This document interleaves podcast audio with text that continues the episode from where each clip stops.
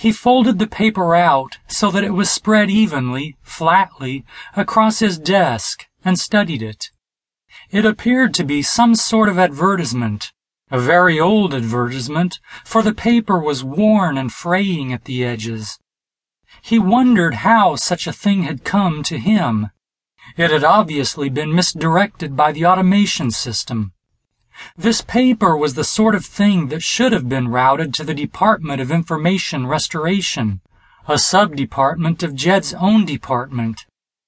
The Department of Information Restoration had been formed several hundred years ago to recover and catalog information that had been lost during the Lizard War of 1,000 years earlier. So much had been lost during that war. The secrets of entire technologies and the sciences behind them had been lost. The knowledge having either been destroyed by lizard infiltrators and their insidious information viruses, which had infected computers and organic minds alike, or obliterated during the savage bombings when the full lizard assault force had descended from the stars. The lizards had finally been turned back, but the damage, both physical and otherwise, had been incalculable. One thousand years later, devices crucial to city life were constantly failing and couldn't be repaired, since no one alive knew how they worked. It was the job of the Department of Information Restoration to attempt recovery and reconstruction of the lost technologies and sciences. The city's long-term survival depended upon it. They had agents in every corner of the world, sifting through ancient garbage dumps, hunting down rumors of ancient secrets, and even attempting to explore the bombed out, ruined sections of the megacity.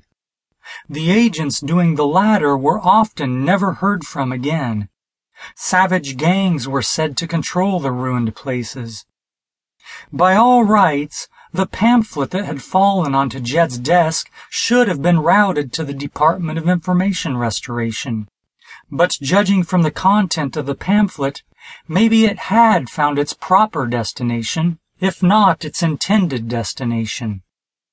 Jed studied it eagerly, with growing excitement. The colors in the photograph were vibrant, brilliant, eye-catching and the phrases accompanying the photographs were obviously meant to entice. The photographs were of the outside which Jed had always treasured and dreamed about, and the accompanying text spoke directly to those dreams. Are you tired of the overcrowding, the dullness of city life? Do you long for the wide open spaces, do you long to go back to the old times, when what lay over the horizon was a mystery? Jed found himself nodding, whispering, Yes, yes, yes. His eyes drank in the beautiful green expanses, the rolling hills marching away into the distance. If so, then Many Worlds Inc. has the answer for you. Step through the portals to one of our worlds. Our worlds are enormous, and each one is limited to a population of 10,000. That's only one person per 100 square miles. Jed gasped, hardly able to believe such a place existed, let alone the many claimed by the pamphlet. How could this pamphlet be true? Man had never made it to the stars. Just when travel to distant solar systems was becoming feasible, the lizards had come and cast mankind down. But maybe history was wrong. Maybe a technology had existed to move mankind to faraway planets, instantly. Jed read on. Settle in one of our worlds whose inhabitants have chosen to engineer themselves. Live among elves, dwarves, and fairies or settle in an ice-bound world, or a desert world, or an agrarian world where, by covenant, technology is forbidden. Whatever your tastes, Many Worlds Inc. has a world to suit you.